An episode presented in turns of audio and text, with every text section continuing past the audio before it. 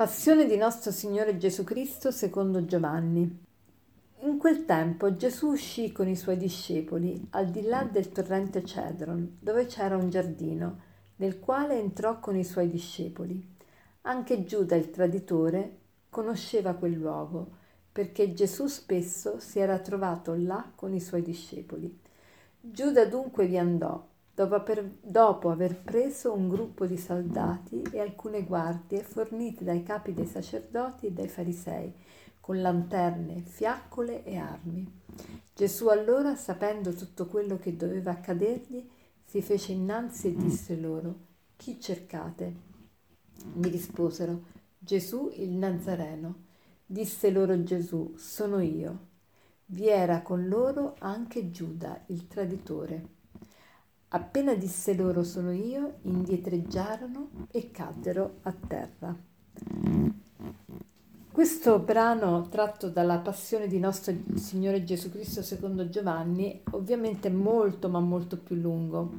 Io ve ne ho letto soltanto alcuni versetti, soltanto l'inizio di questo racconto della passione. E perché è così lungo? Perché i Vangeli stessi sono nati proprio partendo dalla narrazione della, della, passione, morte e resurrezione di Gesù.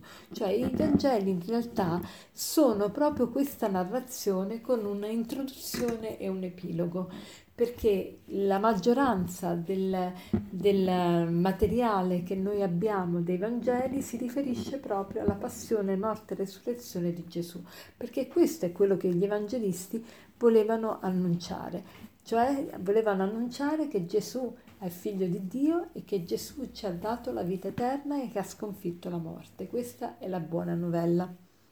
Oggi è venerdì santo, la Chiesa in tutto il mondo non celebra la messa, è l'unico giorno insieme al sabato santo in cui non c'è messa perché Gesù muore sulla croce, quindi non c'è messa e, ma siamo chiamati a, invece a venerare, ad adorare la Santa Croce dove Gesù ha dato la sua vita per noi.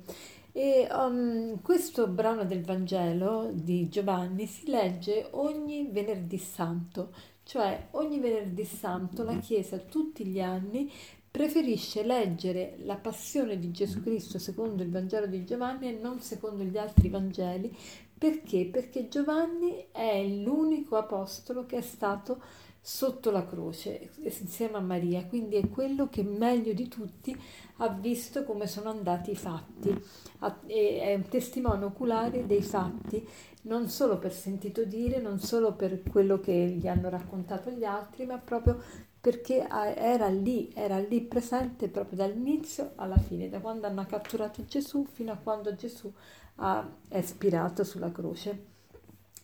Allora, in questo brano la cosa che mi colpisce, che non avevo mai notato, è che Gesù, ehm, allora, Gesù sta in questo giardino insieme ai, ai discepoli e Giuda, eh, il traditore, porta con sé un manipolo di soldati e anche delle guardie che prese da, dai sacerdoti, chiede ai sacerdoti e ai farisei di, di, dargli delle guardie e chiede ai romani un manipolo di soldati che noi pensiamo, non avevo mai notato, ma io ho letto eh, dei commenti del, del Vangelo di esperti, di esegeti, di gente che che se ne intende e che dicono che questa, questo manipolo di soldati si tratta addirittura di ben un, secondo alcuni si tratta della terza parte di una coorte, cioè sono composta da 600 a 1000 uomini.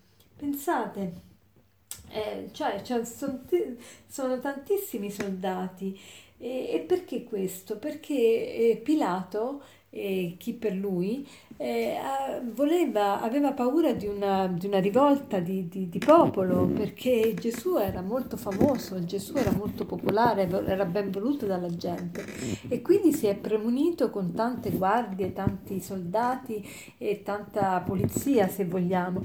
E quindi eh, e che cosa succede? Gesù va incontro a queste persone perché sa che lo stanno venendo a prendere ma non ha paura, va incontro e gli dice chi cercate? E loro rispondono Gesù il Nazareno e allora Gesù dice sono io, sono io che, che come vi ho detto tante volte in ebraico suona diverso da come ci suona a noi. Sono io era il nome di Dio. Quindi quando Gesù dice sono io, sta dicendo io sono Dio. E, e, allora che cosa succede? Appena disse loro sono io, indietreggiarono e caddero a terra. Non l'avevo mai notato, ma pensate, questi soldati, 600 soldati che indietreggiano e cadono a terra.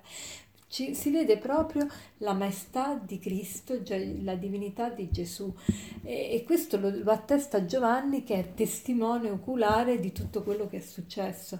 Veramente i Vangeli sono meravigliosi, non si può dire che è un libro umano perché nessun libro di 30 pagine ha, ha mm, prodotto così tanti commenti, così tanto inchiostro è stato, eh, è stato versato, scritto, eh, usato per, eh, per ehm, eh, commentare queste 30 pagine, eh, quante paginette saranno il Vangelo, poche pagine, eppure eh, nei secoli ha cambiato la vita a tante persone, ha, ha ridato la speranza a tante altre e ha eh, veramente colpito eh, in maniera diversa e ha parlato in maniera diversa a ogni persona che legge il Vangelo.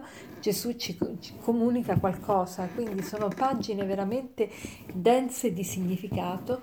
Ringraziamo il Signore perché ci dà questa possibilità di conoscere la parola di Dio, di approfondirla, di leggerla ed è veramente meraviglioso. Per concludere, l'aforisma di questa sera, di questo giorno è Dio è di Dietrich Bonhoeffer. Dio non salva dalla sofferenza, ma nella sofferenza. Non protegge dalla morte, ma nella morte. Non libera dalla croce, ma nella croce. Buona giornata.